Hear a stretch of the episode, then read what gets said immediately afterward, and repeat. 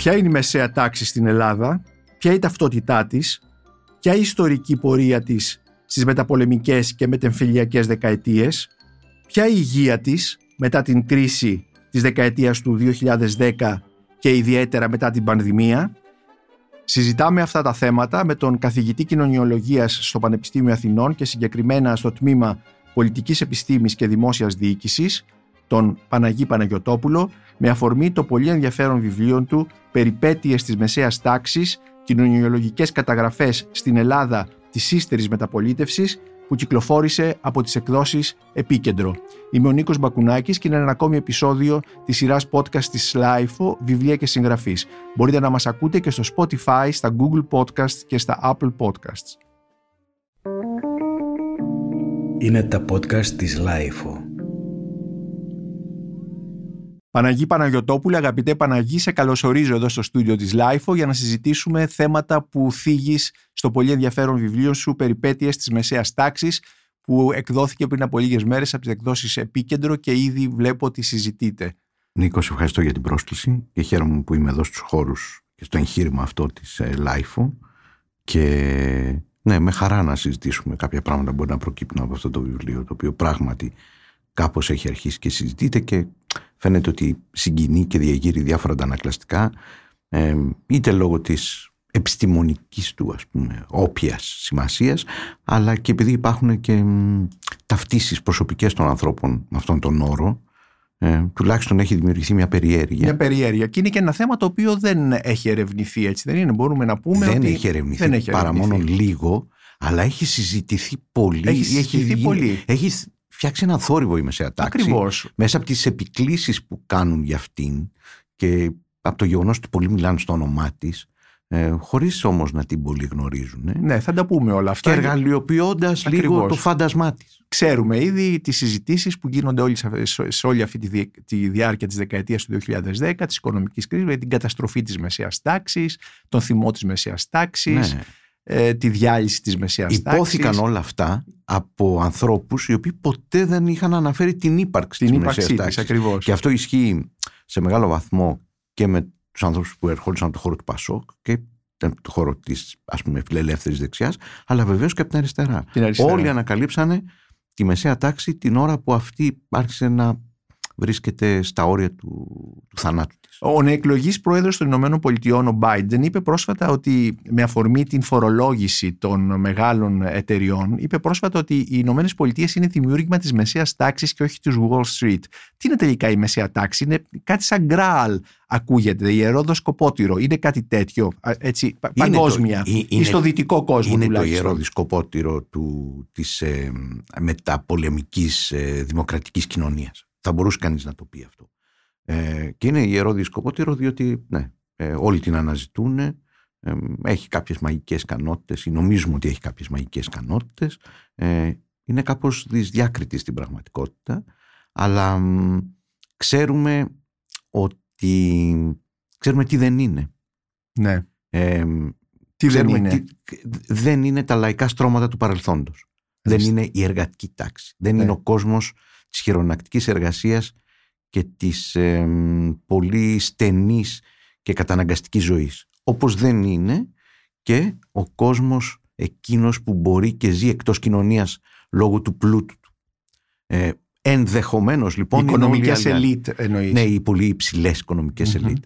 Οι άνθρωποι που δεν επηρεάζονται από τίποτα ποτέ που πλέον ξέρουμε ότι υπήρχαν πάντοτε αλλά τώρα είναι Πολύ ε, περισσότεροι. Είναι περισσότεροι, έχουν ακόμα περισσότερο πλούτο και είναι και ακόμα πιο αδιάφοροι από τον κόσμο στον οποίο ε, υποτίθεται ότι συμμετέχουν. Ε, είναι όλα τα άλλα. Παρόλο που πολλοί από αυτούς ασκούν τη λεγόμενη φιλανθρωπία. Ναι, πολλοί Όπως ασκούν τη φιλανθρωπία. Ο Gates και άλλοι. Ναι, αυτοί είναι κάπως συνδεδεμένοι για λόγους διανοητικούς δικούς τους. Εξάλλου, ναι, πραγματικά ο Gates είναι μια ενδιαφέρουσα περίπτωση γιατί αυτός κάνει σαν να φορολογεί τον εαυτό του ε, έχει αυτό, υπάρχει αυτό το ενδιαφέρον. Δηλαδή, σε μια κοινωνία παγκοσμιοποιημένη, όπου μπορείς να διαφύγεις τις φορολογίες όταν κάνεις υπερκέρδη, ε, με αυτή την απορρίθμιση των ε, χρηματοπιστωτικών συναλλαγών, ο Gates ε, κάνει κάτι ενδιαφέρον σαν να φορολογεί τον εαυτό του με μια φορολογία στον πολύ μεγάλο πλούτο. Γιατί πράγματι, πούμε, τα λεφτά που επιστρέφει σε κοινωνικές δράσεις είναι πάρα πολλά. Αλλά υπάρχουν και πολύ λιγότερο πλούσιοι οι οποίοι παρόλα αυτά δεν ανήκουν σε κανένα είδου μεσαία τάξη και δεν έχουν κανένα συμφέρον να ασχοληθούν με τον κόσμο όπως τον ξέρουν. Το βιβλίο σου «Περιπέτειες της μεσαίας τάξης» μας δίνει βέβαια κλειδιά για να μπορέσουμε να διακρίνουμε αυτή, την, ε, αυτή τη μεσαία τάξη στην Ελλάδα. Ε, μπορείς να μας πεις ποια είναι ε, ιστορικά η ελληνική μεσαία τάξη; Το πρώτο, Νίκο, που εγώ θέλω να πω είναι ότι η ελληνική μεσαία τάξη μέσα από τις διαδρομές του ελληνικού κοινωνικού σχηματισμού και της ελληνικής ιστορίας σε μεγάλο βαθμό ακολουθεί ε, τους ρυθμούς, έτσι, την, τη χορογραφία της ευρωπαϊκής και της αμερικάνικης μεσαίας τάξης. Δηλαδή υπάρχει ένα φαινόμενο μετά από το δεύτερο παγκόσμιο πόλεμο που έχει να κάνει με την ανοικοδόμηση και τη μείωση της σωματικής, του σωματικού έργου των εργαζομένων την πρόσβαση στον τριτογενή τομέα, στα λεγόμενα μεταβιομηχανικά ας πούμε, συστήματα. Υπάρχει ένα τέτοιο φαινόμενο το οποίο ξεκινάει στις ΗΠΑ, συνεχίζεται στην Ευρώπη και φτιάχνει αυτό που ονομάζουμε εύρωστα μεσαία στρώματα ή συνθηματικά μεσαία τάξη. Δηλαδή τι επαγγέλματα κάνουν αυτοί είναι, τις υπηρεσίες; Είναι τα επαγγέλματα των υπηρεσιών ή τα ελεύθερα επαγγέλματα ή το εμπόριο, κυρίως είναι άνθρωποι που συνέχονται από δύο στοιχεία κοινωνιολογικά που δεν έχουν ακριβώς να κάνουν ούτε με το εισόδημα ούτε με το είδος της δουλειάς τους, αλλά που νομίζω ότι είναι αρκετά κατανοητά όταν λέμε ότι είναι άνθρωποι που για πρώτη φορά εκεί μεταπολεμικά ένιωσαν ότι οι ίδιοι ως γενιά αλλάζουν στάτους. Δηλαδή είναι άνθρωποι που από εργάτες γίνανε κάτι άλλο ή που τα παιδιά τους γίνανε κάτι άλλο αμέσως όμως, πολύ εύκολα, πολύ γρήγορα. Και ο, ο, ο μηχανισμός της, αυτής της κοινωνικής ανόδου, ανέλυξης, μετατόπισης είναι ποιος ακριβώς, είναι, είναι η εκπαίδευση; Είναι στην Ελλάδα. στην Ελλάδα θα, θα το δούμε μετά ποιο είναι. Στην Ελλάδα είναι η εκπαίδευση, αλλού ε, είναι το κοινωνικό κράτος που παίζει πολύ σημαντικό ρόλο. Αυτό πρέπει να, να το πούμε, βοηθάει και δεν είναι μόνο... Οι παροχές δηλαδή. Οι παροχές που φτιάχνουν το δεύτερο, δηλαδή το ένα στοιχείο είναι η κοινωνική άνοδος, το δεύτερο στοιχείο είναι η κοινωνική άνοδος με αρκετή ασφάλεια, τουλάχιστον στην Ευρώπη. Αυτό φτιάχνει μια κίνηση μεσαίας τάξης, δηλαδή απεγκλωβισμού από τον κόσμο της παραδοσιακής στενής χειρονακτικής εργασίας και σιγά σιγά χειραφέτησης από παλές συλλογικές ταυτότητες, είτε αυτές είναι παραδοσιακές, είτε αυτές είναι μοντέρνες. Στην, ναι, Ελλάδα, και, στην Ελλάδα αυτό αργεί λίγο. Ναι, επίτρεψέ μου εδώ να σε διακόψω ε, και να διαβάσω ένα, μια μικρή φράση για τον κοινωνικό χώρο μέσα στον οποίο το κινείται αυτή η, νέα ας πούμε μεσαία τάξη λες κινείται ανάμεσα στον συντηρητικό αστικό ελιτισμό και την αγροτική παράδοση στον αθηναϊκό μοντερνισμό το έχεις εντός εισαγωγικών και θα ήθελα να μας εξηγήσει γιατί και την εργατική λαϊκότητα στην Ελλάδα του κοινωνικού εξυγχρονισμού και των νέων συλλογικών ταυτοτήτων και τους καταραμένους του μητροπολιτικού περιθωρίου που συνυπάρχουν σαφέστατα παραδείγματος χάρη τη δεκαετία του 1960. Στην Ελλάδα η μεσαία τάξη ε, δεν μπορεί να συγκροτηθεί με όρους μετεμφυλιακής κοινωνίας. Η μετεμφυλιακή κοινωνία είναι πολύ διαιρετική. Έτσι. Υπάρχουν οι νικητές και οι τιμένοι, οι οποίοι μπορεί στην πράξη να περπατάνε στους ίδιους δρόμους, αλλά δεν ζουν στην ίδια κοινωνία.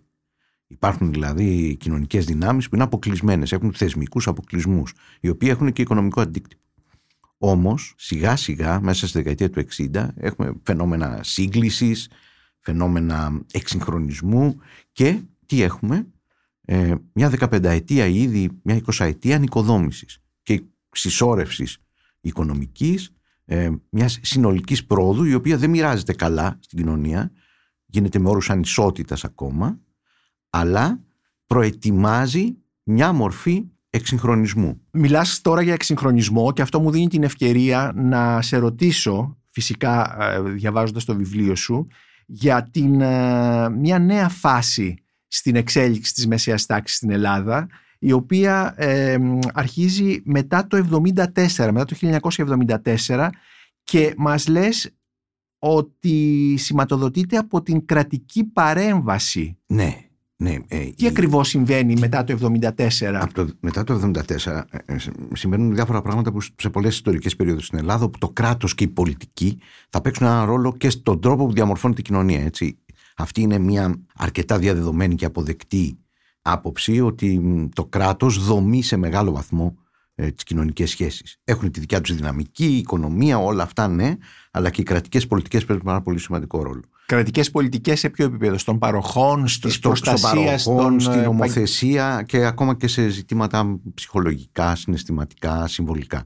Ε, το 1974 λοιπόν σηματοδοτεί από τη μία μια τεράστια, ένα τεράστιο κύμα ελευθερίας ε, και ε, δημοκρατικότητας και συμμετοχής ε, και ταυτοχρόνως αρχίζει και υλοποιείται ένα αίτημα που όπως είπαμε υπάρχει ήδη από τη δεκαετία του 60 που είναι ένα αίτημα εξυγχρονισμού. Εξυγχρονισμός αυτός είναι και η εξατομίκευση, δηλαδή ότι οι άνθρωποι αρχίζουν σιγά σιγά και οργανώνουν τη δικιά τους ταυτότητα ανεξάρτητα από το τι λέει ο παπάς του χωριού τους ή από το τι λέει το κόμμα, το όποιο κόμμα. Και ταυτοχρόνως αρχίζουν και συγκλίνουν οικονομικά προς μια νέα κοινότητα ανθρώπων και μειώνονται οι κοινωνικές διαφορές και έχουν μια πρόσβαση, μεγάλες μερίδες του πληθυσμού, μάζες θα λέγαμε, έχουν μια πρόσβαση στο κράτος, στην εκπαίδευση, ε, στις οικονομικές ευκαιρίες που δεν την είχαν μετεμφυλιακά λόγω ακριβώς των διαχωρισμών που είχαμε πει ανάμεσα ας πούμε, στο στρατόπεδο των εθνικοφρόνων και των νικητών του εμφυλίου πολέμου και των ηττημένων που ήταν ας πούμε, αποκλεισμένοι. Ε, το 1974 ε, ξεκινάει ουσιαστικά με τις ε, κρατικοποίησεις και άλλες μορφές κοινωνικής πολιτικής του Καραμαλή ε, ξεκινάει μια πρώτη σοβαρή αναδιανομή πόρων που είναι τα ωφέλη της ανάπτυξης της μεταπολεμικής, έτσι, της μεγάλης προσπάθειας ανοικοδόμησης στη χώρα, ε, αυτής της εκβιομηχάνησης, της ε, ε, δημιουργίας των μεγάλων μητροπόλεων όπως τις ξέρουμε με την Αθήνα της πολυκατοικίας. Ε, όλο αυτό το πράγμα αρχίσει με κάποιο τρόπο μακροσκοπικά να το δούμε και μοιράζεται πιο καλά μέσα στο κοινωνικό σώμα, φτιάχνοντας και νέες ευκαιρίες και νέες νοοτροπίες. Αυτό θα το αποθεώσει το λαϊκιστικό Πασόκ.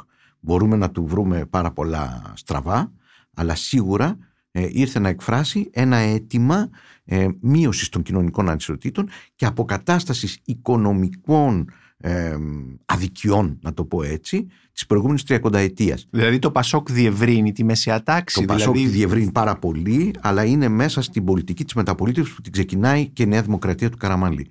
Ε, τη διευρύνει και την καθιστά ε, τη βάζει μέσα σε ένα πολύ μεγάλο ασανσέρ. Δηλαδή σε, σε άλλες κοινωνίες η μεσαία τάξη ε, ζει μέσα από την κοινωνική κινητικότητα και την ανωδική κινητικότητα και την προσδοκία να αλλάξουμε ρόλο, να αλλάξουμε ζωή, να πραγματοποιήσουμε προσωπικά όνειρα. Εδώ στην Ελλάδα όπως και στην Ευρώπη αλλά σε εμάς ακόμα εντονότερα, αυτό γίνεται πολύ μαζικά. Ναι, μπαίνουν οι άνθρωποι μέσα στο ασανσέρ της κοινωνικής κινητικότητας που φτιάχνει η διεύρυνση της παιδείας ε, και δυστυχώς σε μεγάλο βαθμό και της δημόσιας υπαλληλίας ε, μαζί με την αύξηση των εισοδημάτων η οποία δεν είναι μέσω οικονομικής ορθοδοξίας είναι με ανορθόδοξο τρόπο και προβληματικό πάντως μάζες μεγάλες ε, μπαίνουν στο ασανσέρ της κοινωνικής ανόδου και αυτό γίνεται πολύ έντονα στη δεκαετία του 80, γι' αυτό υπάρχει και αυτή η νοσταλγία που ξέρουμε. Επομένως, ε, είναι αποτέλεσμα η μεσαία τάξη στην Ελλάδα, η δημιουργία της ή ο εξυγχρονισμός της, ε, ε, του φαινομένου της αναδιανομής των πόρων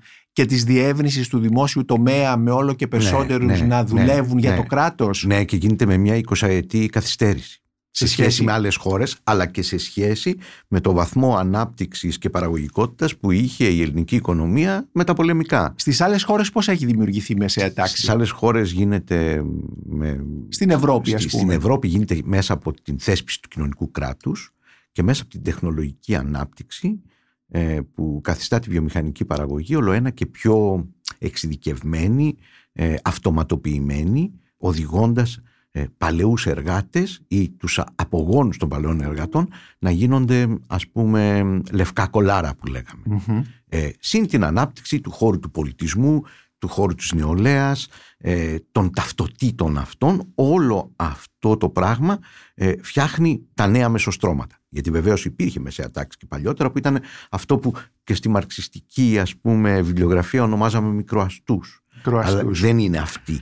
Είναι τα νέα μεσαία στρώματα τα οποία η πολιτισμική τους έκφραση και η πολιτική τους έκφραση στην Ευρώπη ε, είναι έτσι κατεξοχήν ονομάζει το 68 αλλά η κοινωνιολογική τους ε, ρίζα είναι η ευδαιμονία του σύγχρονου διαμερίσματος και της ε, προσωπικής ε, ας πούμε απόλαυσης. Πολύ ενδιαφέρον. Αυτό θα μιλήσουμε όμως για την ταυτότητα αυτής της μεσαίας τάξης και τα αξιακά της και τις αξίες της, το αξιακό της σύστημα, αλλά επειδή αναφέρθηκε προηγουμένως στους μικροαστούς, ε, τελικά τι είναι η μικροαστή; Και αυτή η μεσαία τάξη στην Ελλάδα μικροαστικοποιήθηκε κάποια στιγμή; Αυτή η μεσαία τάξη είναι η πρώην μικροαστή μαζί με τους πρώην εργάτες να το πούμε έτσι. Μάλιστα.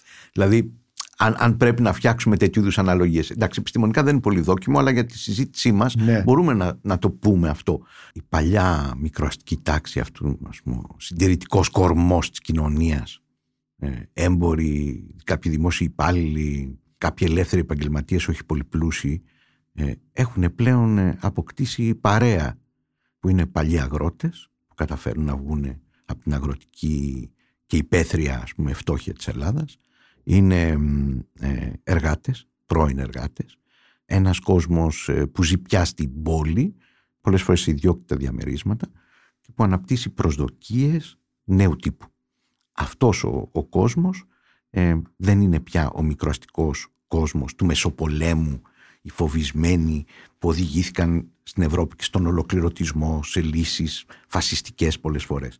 Ε, είναι αυτοί που μάλλον θα ταυτίσουν την ευημερία με τη δημοκρατία και μ, γι' αυτό και τη δεκαετία του 60 αναπτύσσουν σε πολύ μεγάλο βαθμό δημοκρατικά αντανακλαστικά, δηλαδή ένα κομμάτι αυτής της έκρηξης της Ένωσης Κέντρου, αυτό το, το αίτημα εξυγχρονισμού και δικαιοσύνης που εκφράζει η Ένωση Κέντρου στις αρχές της δεκαετίας του 60 είναι ε, αποτέλεσμα αυτής της πρώιμης δυναμικής των μεσαίων στρωμάτων και που θα το συναντήσουμε πιο μοιρασμένο ε, και στη μεταπολίτευση. Αυτή η, λέγαμε στη μεταπολίτευση ιδιαίτερα στη δεκαετία του Πασόκ, στην πρώτη δεκαετία του Πασόκ μετά το 81, ότι το Πασόκ είναι ο θρίαμβος του μικροαστισμού. Ισχύει κάτι τέτοιο ή είναι μια δημοσιογραφική εντός εισαγωγικών Νομίζω ότι δεν είναι έκφραση; ακριβώς ε, δημοσιογραφική, νομίζω ότι είναι μια, ας πούμε, μαρ- ένα μαρξιστικό κατάλοιπο. Λίγο ελιτίστικο από την πλευρά του κουκού εσωτερικού, λίγο εργατίστικο από την πλευρά της άλλης αριστεράς. Ε, ότι είναι μικροαστικό. Μπορεί να είναι μικροαστικό. Ναι, σίγουρα είναι από κάποια που είναι θέμα γλώσσας. Μπορεί και εγώ να χρησιμοποιήσω αυτόν τον όρο πριν από 30 ή 40 χρόνια. Τώρα ε, χρησιμοποιώ τον όρο μεσαία τάξη συμβατικά. Είναι μ- μεσαία στρώματα, στρώματα της κοινωνικής ανόδου, Ναι. μιας δημοκρατικής κουλτούρας, δυτικότροπα και που έχουν όμως ταυτόχρονα και διάφορες ιδιαιτερότητες που είναι εθνικές και υπάρχουν σε όλες τις χώρες. Δεν υπάρχουν μόνο στην Επομένως, Ελλάδα. Ναι. ποια είναι η ταυτότητα αυτής της μεσαίας τάξης και ποιο το αξιακό της σύστημα; Ήδη είπες μερικά στοιχεία, δυτικότροπο, αν θεωρήσουμε ότι αυτό είναι ένα στοιχείο ταυτότητας. Ναι, είναι ένα στοιχείο ταυτότητας. Δυτικότροπη και αμερικανότροπη και ταυτοχρόνως διαδήλωνε για πολλά χρόνια κατά των Αμερικανών και, κατά, Ναι, και έγραφε εκθέσεις ιδεών κατά του καταναλωτισμού. ναι, Ε, Σωστά. είναι ένα μπρικολάζ. ναι, Όπως όλες όμως οι μορφές της μεσαίας τάξης. ναι. Είναι ένα μπρικολάζ, είναι μια μ, έντεχνη σειραφή ναι. ε, όταν πάνε καλά τα πράγματα στην Τώρα που κοινωνία. πες σειραφή, χρησιμοποιείς πάρα πολύ μέσα στη, στο βιβλίο σου και στην ε, πραγμάτευσή σου όρους που έρχονται από την ε, ραπτική και την υφαντική, το ύφασμα, το μάλινο ύφασμα, το διάφορο Ναι, η ύφασμα, φόδρα. η, η φόδρα, οι ραφές κτλ. Αυτό μου έχει κάνει πάρα πολύ μεγάλη εντύπωση. Ε, και- οπότε κάνοντας μια μικρή παρένθεση, μίλησε μου λίγο γι' αυτό, γιατί είναι ένας τρόπος ε, προσέγγισης και πραγμάτευσης που ε, παραπέμπει σε, ε, είναι μεταφορές αλλά ταυτόχρονα και ένας γλωσσικός και ένα γλωσσικό ιδίωμα δικό σου. ας Ναι, πούμε. αυτό τώρα κάπως προέκυψε, δεν ξέρω. ε, έχει να κάνει με παλιά αναγνώσματα ίσως, ας πούμε, που μιλούσαν για το χαρτί και για το πώς τσαλακώνεται. Ε, Ναι. υπάρχουν τέτοια πράγματα και στον Τελέζ, ας πούμε. Ναι, Ε, δεν ξέρω αν είναι μια μεταμίμηση ντελεζιανή ναι, ε, μεταφερόμενη στην κοινωνιολογία.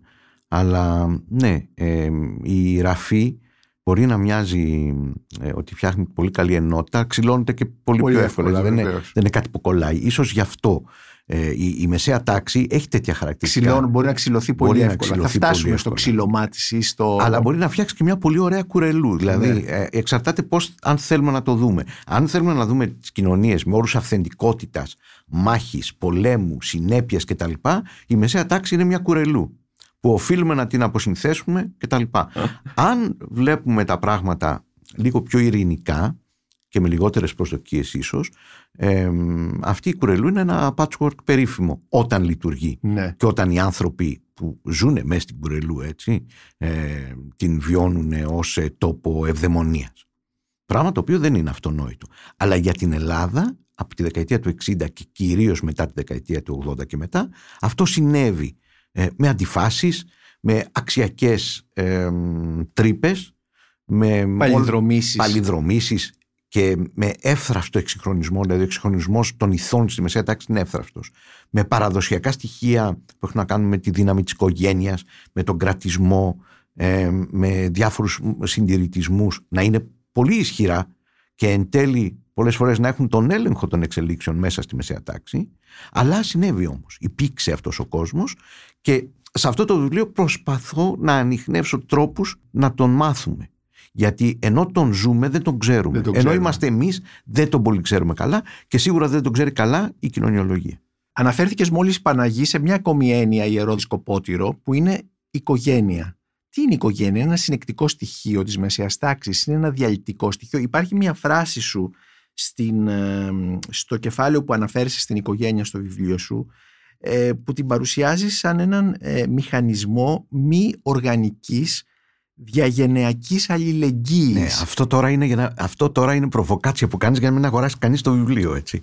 Ε, εγώ θα κάνω όχι, τη διαφήμιση. Όχι, το, κάνω... έχεις, το έχεις με πλάγι αυτό που προφανώς είναι κάποιος όρος της ε, Είναι ένα, ένα, ένα παιχνίδι κοινωνιολογικό. Ναι. Αλλά ας πούμε όμως, α ε, ξεχάσουμε αυτή τη φράση. Όχι, θα το και ας μείνουμε στην αλληλεγγύη της ελληνικής οικογένειας που ε, γράφτηκε και στον ξένο τύπο πολλές φορές στην εποχή ναι. στη διάρκεια της κρίσης, ότι ήταν κατά κάποιο τρόπο η ασπίδα για να μην διαλυθεί η, ελληνική κοινωνία ναι, από αυτή ναι. την τεράστια κρίση. Ναι, η, η ελληνική οικογένεια είναι στη μεταπολίτευση ο θεσμός μέσα στον οποίο υλοποιούνται διάφορα κοινωνικά συμβόλαια. Θα έλεγα ε, ότι το ίδιο το κοινωνικό συμβόλαιο εγγράφεται μέσα στην οικογένεια μέσα από τον τρόπο που οι γονείς διαχειρίζονται κρατικούς πόρους υπέρ των παιδιών τους. Αυτό είναι το ένα. Για να πάμε σε κάτι που είναι ακόμα πιο ζουμερό, εγώ υποστηρίζω στο, στην έρευνά μου αυτή ότι η ελληνική οικογένεια ε, είναι πάρα πολύ ισχυρή στην Ελλάδα της μεταπολίτευσης ακριβώς γιατί υλοποιεί το κοινωνικό συμβόλαιο μέσα από χειρισμούς που κάνουν οι μεγάλοι προς τους μικρούς χρηματοδοτώντας τους και ελέγχοντας τη ζωή τους γιατί με κάποιον τρόπο η ελληνική οικογένεια έχει μια τρομερή ικανότητα να εξυγχρονίζεται εσωτερικά να μην μένει στον συντηρητισμό της και εξυγχρονιζόμενη η ίδια στο εσωτερικό της δεν επιτρέπει στην κοινωνία να εξυγχρονιστεί. Δηλαδή, διατηρεί τον λειτουργικό της ρόλο και τη βαρύτητά της μέσα στο πολιτικό σύστημα, στον τρόπο που μοιράζονται οι πόροι του κοινωνικού κράτους, στον τρόπο που είναι οργανωμένη η εκπαίδευση, στον τρόπο που στείνονται τα κοινωνικά συναισθήματα και απευθύνονται οι πολιτικοί στους ανθρώπους και στους νέους, παραμένει πολύ ισχυρή, αποφασίζει για πολλά πράγματα η οικογένεια, αλλά το πετυχαίνει πώς, εξυγχρονίζοντας τον εαυτό της. Δεν είναι η ελληνική οικογένεια μια καταπιεστική πατριαρχική παλαιού τύπου οικογένεια σαν και αυτή που ξέραμε από τη δεκαετία του 30, του 40, του 50, του 60.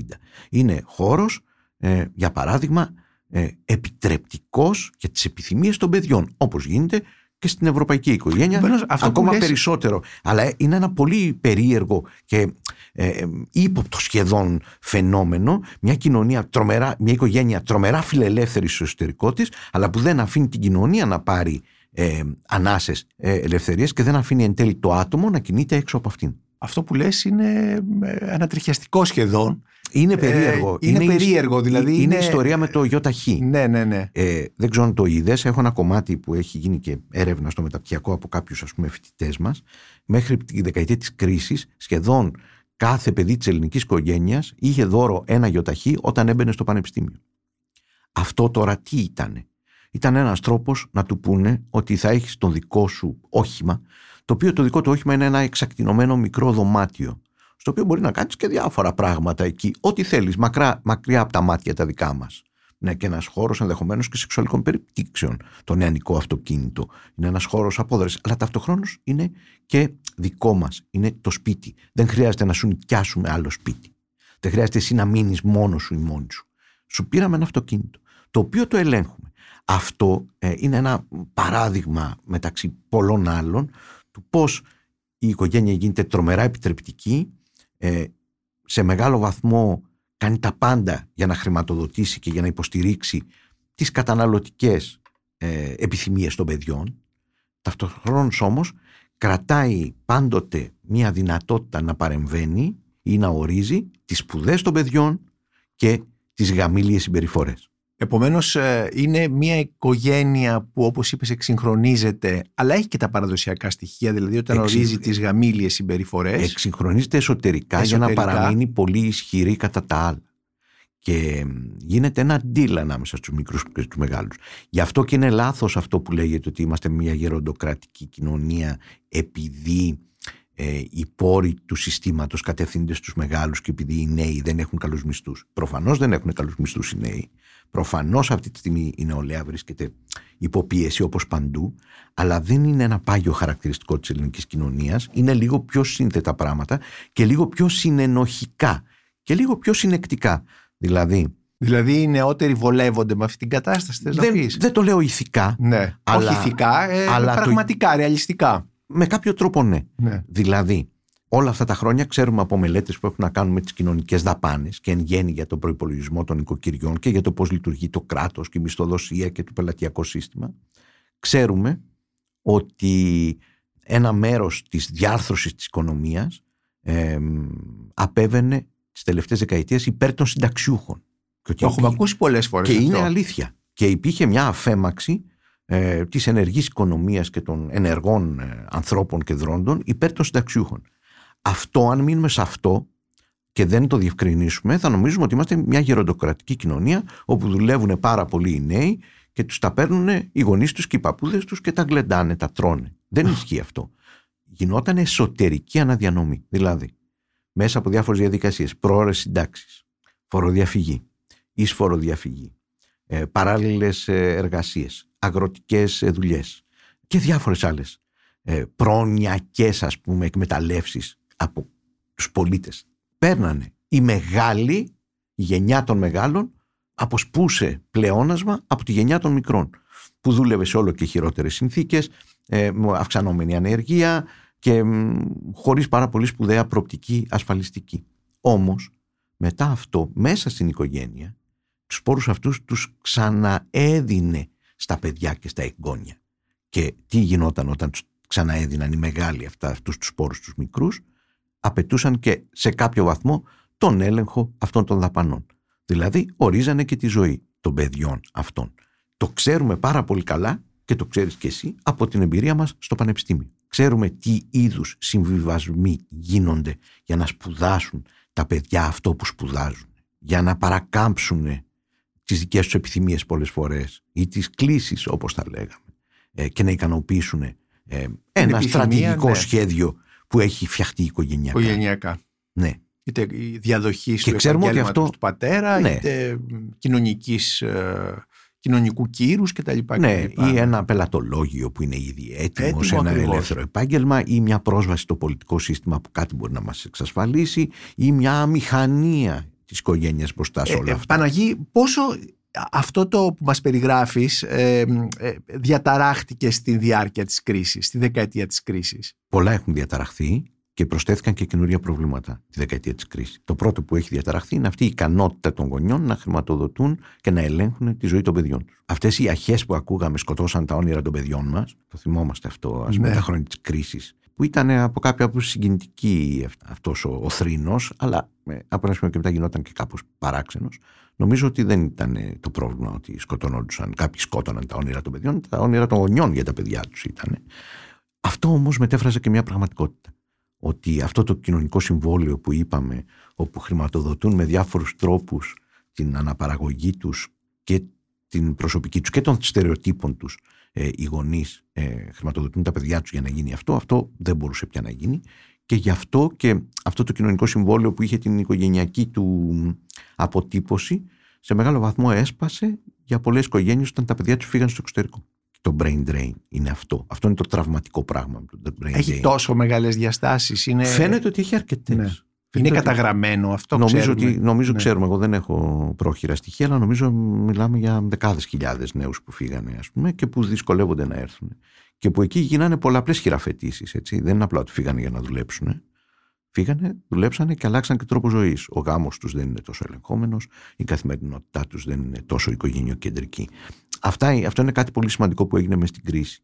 Μια δυσκολία αναπαραγωγής, όχι τόσο του άμεσου τρόπου ζωής, αλλά των προοπτικών και των μοντέλων ελέγχου των ε, νέων από τους μεγάλους. Αυτό έγινε με τις αλλεπάλληλες χρεοκοπίες.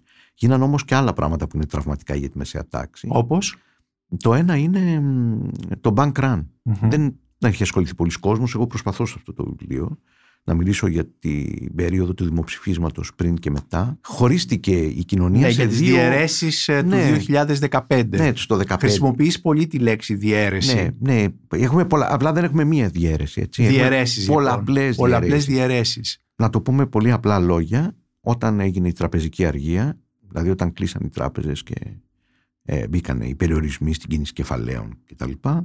Ε, πριν και μετά, φτιάχτηκαν δύο κόσμοι, δύο νομίσματα. Ένα ευρώ φτωχικό, που ήταν αυτό το νόμιμο ευρώ που είχαμε κάποιοι μέσα στις τράπεζές μας και δεν μπορούσαμε να το χρησιμοποιήσουμε. Και ένα, νόμι- και ένα ευρώ πολύ ισχυρό, πολύ πιο ισχυρό. Δεν μπορώ να υποτιμήσω πόσο ισχυρότερο ήταν, αλλά ήταν αυτό που ήταν μετρητά που κυκλοφορούσαν και που περνούσαν κάτω από το ραντάρ. Επομένως είναι μια διαίρεση την οποία ε, Προσωρινή διαίρεση, η οποία Ναι. όμως έφτιαξε μεγάλες ανισότητες που δεν τις ξέρουμε καλά. ανάμεσα στους νομισματικά ισχυρούς Μους. και στους νομισματικά αδύναμους, όπως λες στο βιβλίο Ναι, σου. ναι, γιατί όταν. Μια διαίρεση αυτή. Μία λοιπόν. διαίρεση αυτή. Μία δεύτερη διαίρεση που φτιάχτηκε μέσα στην κρίση είναι η διαίρεση ανάμεσα στους insiders και τους outsiders του κράτους. Δηλαδή ανάμεσα σε αυτούς που προστατεύονται από την παγκοσμιοποίηση, είτε επειδή είναι κρατικοί υπάλληλοι, είτε επειδή ανήκουν σε επαγγέλματα τα οποία έχουν μια κρατική προστασία και ένα σχεδόν εξασφαλισμένο εισόδημα, και στους άλλους, οι οποίοι για πρώτη φορά με την κρίση εκτέθηκαν τόσο πολύ στην ε, παγκοσμιοποίηση, σε αυτή τη, τη συνθήκη επισφάλειας που λέμε, ε, και στο, στους κινδύνους κατρακύλησης ε, μέσα στο κοινωνικό ιστό. Ναι, είναι μια διαίρεση που στο βιβλίο σου την ε, ορίζεις ως ε, με- μεταξύ των εκτεθειμένων στη ρευστή ζωή της, ρευστή ζωή της ιδιωτικής οικονομίας και ε, των προστατευμένων από το κράτος. Ναι, η οποία είναι μια παλιά διαίρεση στην Ελλάδα, έτσι. Είναι κάτι που το ξέρουμε από παλιά. Απλά το 2010 σπάνε όλες οι δικλείδες προστασίας που έφτιαχνε ας πούμε αυτό το, το φτηνό ευρώ και η προστασία, έτσι, αυτή η προστασία από τον παγκοσμιοποιημένο κόσμο και τους μεγάλους ανταγωνισμούς τους οικονομικούς. Ε, Όταν λες το φθηνό ευρώ εννοείς τα εύκολα δάνεια, Τα εύκολα εννοείς, ε, δάνεια τις και- πιστωτικές κάρτες, ναι, όλα αλλά αυτά και κυρίως το φτηνό ευρώ για το κράτος, διότι που δανειζόταν. που δανειζόταν εκ μέρους των πολιτών και αύξηνε, αύξανε τεχνητά το εισόδημά τους. Το οποίο είναι το κλειδί της χρεοκοπίας του 2010. Δεν είναι τόσο οι πιστοτικές και τα ε, διακοποδάνεια. Αυτό είναι το λίγο φολκλωρικό Ε, κομμάτι. το χολχλόρ είναι αυτό. ναι, ναι. αλλά υπάρχει και το πραγματικό που είναι η τεράστια αύξηση των δαπανών πέρα από την παραγωγικότητα της οικονομίας, που αυτό είναι μια πραγματικότητα και που γινόταν επειδή ήμασταν στο ευρώ και που ξαφνικά κάποιοι αποφάσισαν, ανακάλυψαν μέσα σε μια ευρύτερη κρίση ότι μ, ίσως δεν είμαστε καλώς στο ευρώ και εκεί κατέρευσε το σύμπαν. Αυτή είναι μια δεύτερη τέλος πάντων ε, μεγάλη διαίρεση ε, που ενισχύθηκε και παροξύνθηκε. Δηλαδή ε, η προστασία εντός του κράτους ή εντός διαφόρων μηχανισμών σχετικά εύκολης ας πούμε αναπαραγωγής ε, είναι το ένα. Το άλλο είναι η έκθεση ε, στους, στην επισφάλεια και στους κινδύνους μιας παγκοσμιοποίησης που τώρα την γνωρίζουμε. Και το τρίτο ε, είναι Το η, πολι- τρίτο, να, να η πω τρίτη διαίρεση. πώς την ορίζεις, ναι. Ναι. Η τρίτη διαίρεση είναι ανάμεσα στους κοσμοπολίτες και προοδευτικούς νομάδες και τους ανασφαλείς της συνοριακής προσδοκίας. Ναι, είναι μια νέα διαίρεση που τη βλέπουμε παντού στην Ευρώπη, τη βλέπουμε και στην Αμερική και που έχει να κάνει και με εισοδήματα, αλλά κυρίως με πολιτισμικό επίπεδο και μια σχέση με τα σύνορα, μια σχέση με τον κόσμο, με το ταξίδι, με τα μετακίνηση, με τις ευκαιρίες που έχουμε και με την σχέση μας με τους ξένους. Και εδώ φτιάχνονται πάλι δύο κόσμοι. Είναι αυτοί που νιώθουν ότι η παγκοσμιοποίηση τους πετάει απ' έξω και ότι δεν φτάνει που τους πετάει απ' έξω, αλλά ότι απαξιώνεται και ε, ουσιαστικά η εθνοκρατική δικιά τους υπόσταση και ο χώρος που είναι ο χώρος στον οποίο ζουν. Είναι οι άνθρωποι που στον χώρο βλέπουν το τελευταίο τους καταφύγιο και στα σύνορα βλέπουν το τελευταίο τους καταφύγιο. Είναι αυτοί που δεν θα ταξιδέψουν. Δεν θα ταξιδέψουν γιατί δεν θα αναγκαστούν να εκπατριστούν, δεν είναι σε τόσο κακή κατάσταση, Να ώστε πρέπει μεταναστεύσουν, να δηλαδή. μεταναστεύσουν και να εκπατριστούν, αλλά δεν θα ταξιδέψουν για να πάνε και ένα Σαββατοκύριακο στο Βερολίνο να δουν έναν φίλο τους που κάνει Εράσμους. Δεν θα ταξιδέψουν ποτέ. Και θα μείνουν στις περιοχές τους, είτε είναι ημιαστικές περιοχές, είτε είναι συνοριακές, δεν έχει σημασία. Βλέπουν τα πάντα ως σύνορο. Ε, υπάρχει σε όλη την Ευρώπη αυτό, υπάρχει στις ΗΠΑ. Φτιάχνει πολύ μεγάλες αντιδράσεις απέναντι στους μετανάστες. Προφανώς ε, πολύ σκληρές και άδικες, αλλά μεταφράζει πραγματικές κοινωνικές αγωνίες. Ε, είναι αυτό πάνω στο οποίο στηρίχθηκε σε μεγάλο βαθμό ο λαϊκός τραμπισμός, γιατί υπάρχει και ένας αστικός τραμπισμός που δεν πρέπει να τον ξεχνάμε. Και υπάρχει και ένας άλλος κόσμος, ο οποίος ζει κάπως ανέμελα, ε, όχι πλούσια αναγκαστικά, που ζει υπερσυνοριακά ε, και που είναι αυτό που με κάποιο τρόπο φτιάχνει έναν κοινωνικό φαινότυπο του φλανέρ. Του περιπλανόμενου. Περιπλανόμενου, του, αυτό που περιδιαβαίνει και που μπορεί να ζει παντού, μπορεί να αλλάζει εύκολα και που βάζει το συνέστημα αυτό μπροστά από το συνέστημα της ασφάλειας. Αλλά αυτή όμως, ε, αυτή φαντάζομαι ότι είναι μια μειοψηφία. Δεν είναι μια μειοψηφία, είναι ένα μεγάλο κομμάτι των μορφωμένων νέων Μάλιστα. στρωμάτων. Μάλιστα. Δεν είναι πλούσιοι. Είναι, ξέρω εγώ, πολλοί άνθρωποι που είναι και κοντά μας και μπορεί να Ναι. είμαστε κι εμείς λίγο έτσι. Ναι. Ε, είναι ο κόσμος ε, της νέας εγγραμματοσύνης, του νέου κοσμοπολιτισμού και του προοδευτισμού, μιας α, γενικά προοδευτικής αντίληψης, που είναι πιο καλά εξοπλισμένοι για να ζήσουν ε, τη σχέση με τον ξένο και την ε, αλλαγή την αξιακή. Στους άλλους, τους εγκλωβισμένους, όλες οι αξιακές αλλαγές και όλες οι αλλαγές σε πολιτισμικό επίπεδο ε, βιώνονται ως απειλή. Δεν έχει σημασία αν είναι πραγματική απειλή ή όχι. Προφανώς η ομοφοβία δεν προκύπτει από κάποια πραγματικότητα της απειλής. Κανείς δεν απειλείται από την ανάπτυξη των δικαιωμάτων των ομοφυλοφίλων και της ας πούμε γκέι κοινότητας. Ναι. Αλλά η διεύρυνση αυτών των δικαιωμάτων σε κάποια στρώματα και σε κάποιες δυνάμεις μεταφράζεται ε, ως ε, μια καταστροφή ε, πολιτισμική, παράγει ανασφάλεια, ε, γεννάει δαίμονες ε, και φτιάχνει και αντιδράσεις. Αυτό το, αυτή η απάντησή σου με οδηγεί πάρα πολύ ωραία στο κεφάλαιο του βιβλίου σου που μιλάς για την, ε, τον ιδιωτικό βίο της, ε, στη σύγχρονη Ελλάδα και το ιδιωτικό βίο της μεσαίας τάξης και έχει πολύ ενδιαφέρον ε, αυτό το κεφάλαιο γιατί ε, έχεις βάλει σαν μότο ένα κείμενο ε, από ένα λογοτεχνικό έργο τη γραμμή του ορίζοντος του Χρήστου Βακαλόπουλου ε, και θα ήθελα να διαβάσω για τους, ακραίες του, pod- για τους ακροατές του podcast Ναι, ναι, τη αξίζει, φράση είναι σου. ωραία. Ναι. Παλιά υπήρχαν τρία μέρη στον κόσμο. Η Κυψέλη, η Ελλάδα και ο πλανήτης Γη. Τώρα βγαίνουν και λένε ότι ο κόσμος είναι ένας, όμως λένε ψέματα και αυτό φαίνεται στα μάτια τους. Αυτοί τα έχουν μπερδέψει ενώ υπήρχαν τρία μέρη και το σπουδαιότερο πράγμα στον κόσμο ήταν να είσαι η ωραιότερη στην Κυψέλη όπως συνέβαινε με την Έρση. Αν ήσουν οι ωραιότεροι στην Ελλάδα, κινδύνευες να σε κάνουν μίση φίλιο και να σε παντρέψουν με ένα χοντρό με πολλά λεφτά από τον πλανήτη Γη. Ήταν πιο δύσκολο να είσαι οριότερη στην Κυψέλη, γιατί εκεί σε έβλεπαν κάθε μέρα στον δρόμο, δεν σε ψήφιζαν βαμμένοι με μουσική από πίσω, ούτε σε γνώριζαν από τα περιοδικά, σε είχαν αγαπήσει χωρίς φωτογένεια.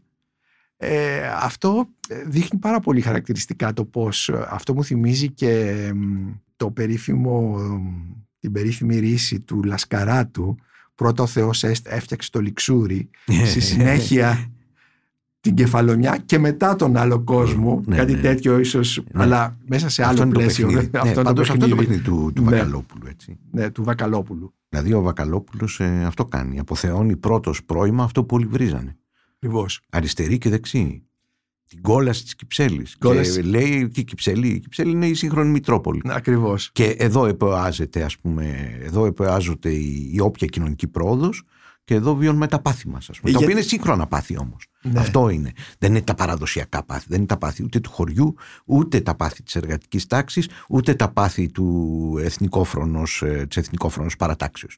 Είναι σύγχρονα πάθη κανονικών ανθρώπων που βλέπουν αμερικάνικες ταινίες στο σινεμά, ε, που ερωτεύονται, που θέλουν να προοδεύσουν, που εγκλωβίζονται σε οικογενειακές σχέσεις που είναι αυτές αρκετά συντηρητικές όπως είπαμε και που μέχρι και τώρα έτσι, ε, βιώνουν ε, μια, μια ζωή Και, εδώ. και ιδιαίτερα η Κυψέλη είναι ταυτισμένη με τη μεσαία τάξη. Είναι Και κατεξοχήν, κατεξοχήν, κατεξοχήν κατεξοχήν, γειτονιά, συνοικία Κατεξοχήν. της, ε, της και γι' αυτό μεσαίας και τάξης. πρέπει να δούμε και την κάμψη της από τη δεκαετία του 80 και μετά Ναι. ως πρόδρομο σημάδι μιας αλλαγής και μιας μελλοντικής αποδυνάμωσης της μεσαίας τάξης γιατί σήμερα η μεσαία τάξη δεν έχει την ευρωστία και την αισιοδοξία που είχε κάποτε. Ε, δηλαδή μπορούμε να μιλήσουμε για ε, αποδυνάμωση η οποία μπορεί να οδηγήσει σε μια, ε, σε μια κρίση, σε μια αποδιάρθρωση; Εγώ νομίζω ότι βρουσ- βρισκόμαστε σε μια ιονή αποδιάρθρωση της μεσαίας τάξης τουλάχιστον ως προς τα συναισθήματα των ανθρώπων. Μάλιστα. Ε, υπάρχουν πολλά πράγματα που μας κρατάνε ακόμα μαζί, αλλά σίγουρα όχι αυτό που μας κρατούσε παλιότερα μαζί παρά τις διαφορές μας και παρά τις ανισότητες που διακρίνουν τις, ε, Και, τα οικονομικά και με τι μας. θα αντικατασταθεί αυτή η μεσαία Μπορεί να τάξη; μην αντικατασταθεί από τίποτα και να συνεχίσουμε σε όλο πιο πολυδιασπασμένες κοινωνίες. Μια κοινωνία αρχιπέλαγος, όπως χρησιμοποιείται τουλάχιστον για τη Γαλλία αυτή τη στιγμή από κάποιους κοινωνιολόγους.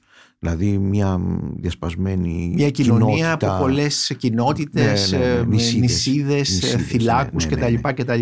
Αυτό έχει σχέση επίσης με την ανάδειξη των λεγόμενων κοινωνικών ταυτοτήτων. Ακριβώς. ε, των κοινωνικών που και προσδιορίζουν πολιτισμικών ταυτοτήτων. Στη ναι. μεσαία τάξη, Ναι, που είτε ναι. είναι θρησκευτικές, είτε είναι σεξουαλικές, Είτε είναι οπαδικές. οπαδικές. Ναι. Ναι, δηλαδή τη δεκαετία του 80, του 70 άντε και του 90, ναι, υπήρχαν άνθρωποι που ήταν ΠΑΟΚ, Ολυμπιακός κτλ. Είχαν και δεύτερη ζωή και τρίτη ζωή. Συμμετείχαν και σε άλλα πράγματα. Τώρα υπάρχουν άνθρωποι που ζουν μόνο μέσα από την ομάδα τους και ενδεχομένως και οικονομικά ε, μεγάλες ε, ομάδες ανθρώπων ζουν ε, οπαδοί επαγγελματίες που πάσχουν χρηματοδοτούνται και από ιδιοκτήτες, ας πούμε, των ΠΑΕ για να είναι επαγγελματίες οπαδοί. Φυτοζωούν, δεν έχει σημασία, ζουν μια κοινοτιστική ζωή. Η μεσαία τάξη λοιπόν δεν απειλείται μόνο από την ε, έλλειψη οικονομικής πρόοδου και προοπτικής, ισχύει αυτό, απειλείται και από τον πολιτισμικό Κατακαιρματισμό. ε, κατακαιρματισμό και φιλετισμό, από το να φτιαχτούν, το φτιά- φτιάχνονται φιλές συνέχεια. Αυτό Που πόσο επικίνδυνο είναι Παναγί για τις δημοκρατίες; ε, αυτό είναι ουσιαστικά μια κάμψη της δημοκρατίας και είναι απολύτως επικίνδυνο. Όταν μια κοινωνία, ε, δεν, όταν οι άνθρωποι, τα- οι πολίτες νιώθουν ότι δεν ζουν πια κάτω από τον ίδιο ουρανό, έτσι, εγώ αυτ- έτσι θα συνόψιζα τη μεσαία τάξη. Ε, Ότι ήταν η εποχή που ζούσαμε κάτω από τον ίδιο ουρανό. Δηλαδή περίπου νιώθαμε ότι έχουμε μια κοινή μοίρα. Και ότι μας αφορούν περίπου τα ίδια πράγματα. Με διαφορετικό τρόπο τον καθέναν και ανταγωνιστικά ειδικά στην Ελλάδα του του Πασόκ και της Νέας Δημοκρατίας, έτσι. Αλλά ήταν τα ίδια πράγματα. Είχαμε ε, τον ίδιο κώδικα και τσακωνόμασταν για τα ίδια πράγματα. Είναι πιο επικίνδυνο όταν δεν θα έχουμε να τσακωνόμαστε για τίποτα παρά μόνο για τις διαφορές μας, τις ταυτοτικές. Ε, δεν θα υπάρχουν πια αντικείμενα να διαφωνήσουμε. Εάν δεν υπάρξουν σοβαρές μεταστροφές στον τρόπο που συγκροτείται ας πούμε, ο δημόσιος χώρος και το κοινωνικό υποκείμενο. Λες στο βιβλίο σου, πέρα από αυτή την, τον κατακαιρματισμό των ταυτο- ταυτοτήτων, ότι η αντισυστημική, λαϊκιστική και σχεδόν πάνδημη κινητοποίηση των οργανακτισμένων του 2011 και η εκλογική επιτυχία των ΣΥΡΙΖΑ ΝΕΛ αργότερα θα μπορούσαν να θεωρηθούν ιδανικό ιστορικό υλικό για μια προσέγγιση του τέλους της ελληνικής μεσαίας τάξης. Ε, ισχύει αυτό, βλέποντάς το εκ των υστέρων ε, σαν ερευνητής. Ναι, δεν πέθανε η μεσαία τάξη από τους αγανακτισμένους, αλλά οι αγανακτισμένοι ήταν κάποιοι που πιστεύανε ότι μπορείς να. Πρώτον, ότι κινδυνεύει να πεθάνει η μεσαία τάξη, ότι κινδυνεύουν να πεθάνουν οι ίδιοι. Και δεύτερον, ότι υπάρχει ένας τρόπος μέσα από την αντισυστημική διαμαρτυρία ε, να αναπαραχθεί ο παλιός μας εαυτός. Ε, Να ξαναγυρίσουμε δηλαδή σε κάτι. Ναι, ναι, να το διατηρήσουμε, να το ξαναγυρίσουμε κτλ. Ήταν βίαιη η συνθήκη των αγανακτισμένων. Δεν ήταν μια ειρηνική συνθήκη. Ήταν βίαιη και αντιδημοκρατική. Ε, και ταυτοχρόνως ήρθε να μαρτυρήσει για έναν τρομερό φόβο κοινωνικό, κοινωνικής έκπτωσης. Ε, εν μέρει επαληθεύτηκε αυτός ο φόβος. Εν μέρει επαληθεύτηκε. Ε, δεν έγινε αποκάλυψη όμως. Ε, Δεν έγινε η αποκάλυψη. όχι, όχι, για διάφορους λόγους. Γιατί αυτή η μεσαία τάξη έχει και αυτό που λέγαμε κάποια μικροαστικά χαρακτηριστικά. Έχει ακίνητη περιουσία, ε, γιατί έχει κάποια στοιχεία μιας ε, ελληνικής ίσως επινοητικότητας και ικανότητας προσαρμογής που σε άλλες εποχές δεν τη βλέπουμε. Βλέπουμε αποστεωμένες συνήθειες και ένα είδος ε, νοθρότητας πνευματικής, αλλά σε άλλες βλέπουμε ε, τους ίδιους ανθρώπους να είναι πολύ επινοητικοί, πολύ ευέλικτοι και να λένε ναι, μια χαρά προσαρμόζομαι εγώ στην παγκοσμιοποίηση. Ναι. Ε, το είδαμε ας πούμε και στο πώς λειτουργεί το κράτος. Το ίδιο κράτος άφησε να καούν τους ανθρώπους στο Μάτι και δεν έκανε τίποτα και το ίδιο κράτος είναι που σήμερα μπορεί να οργανώσει υποδειγματικά έναν εμβολιασμό.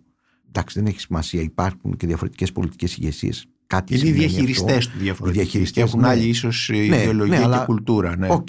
Όμως από κάτω ε, οι μηχανισμοί είναι ίδιοι. Δηλαδή είναι ένα τζιπάκι, ε, ένας προγραμματιστής, ένα σύστημα συγκεκριμένο ηλεκτρονικό, ε, ένας νοσηλευτής. Ε, ναι. Ε, άρα, άρα και εδώ υπάρχουν ερωτηματικά πώς αλλάζουμε εσωτερικά και πώς αυτός ο εξυγχρονισμός και αυτές οι επιτυχίες οι τεχνολογικές, οι διοικητικές μπορεί να χαθούν πάλι. Μάλιστα.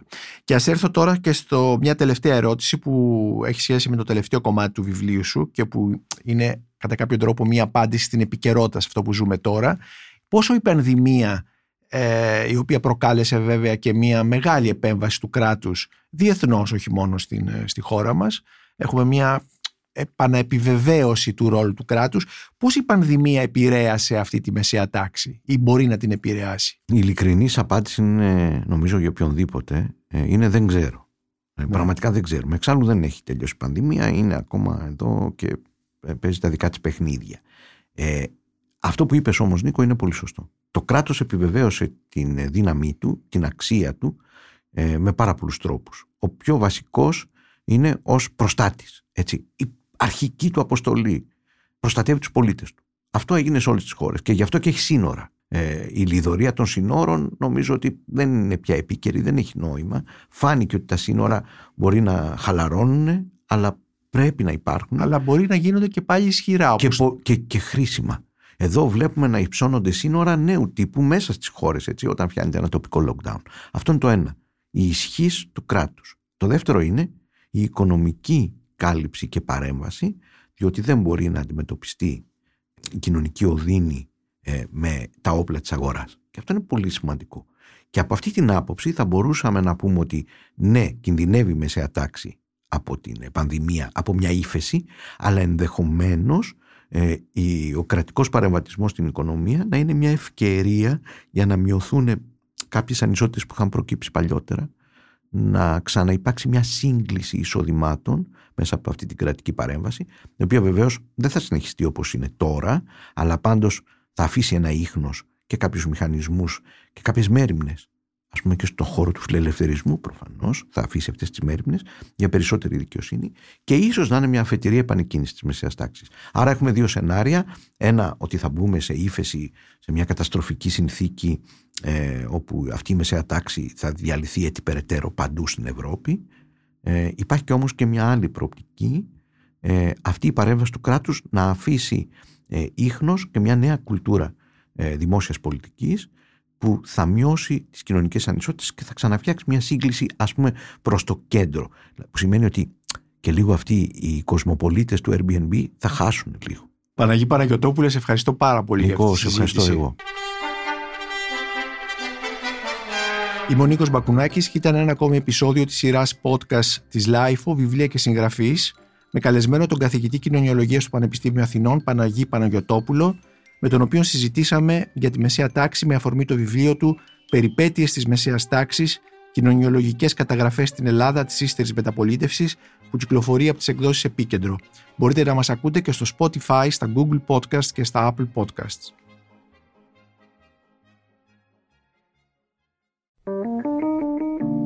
Είναι τα podcast της Lifeo.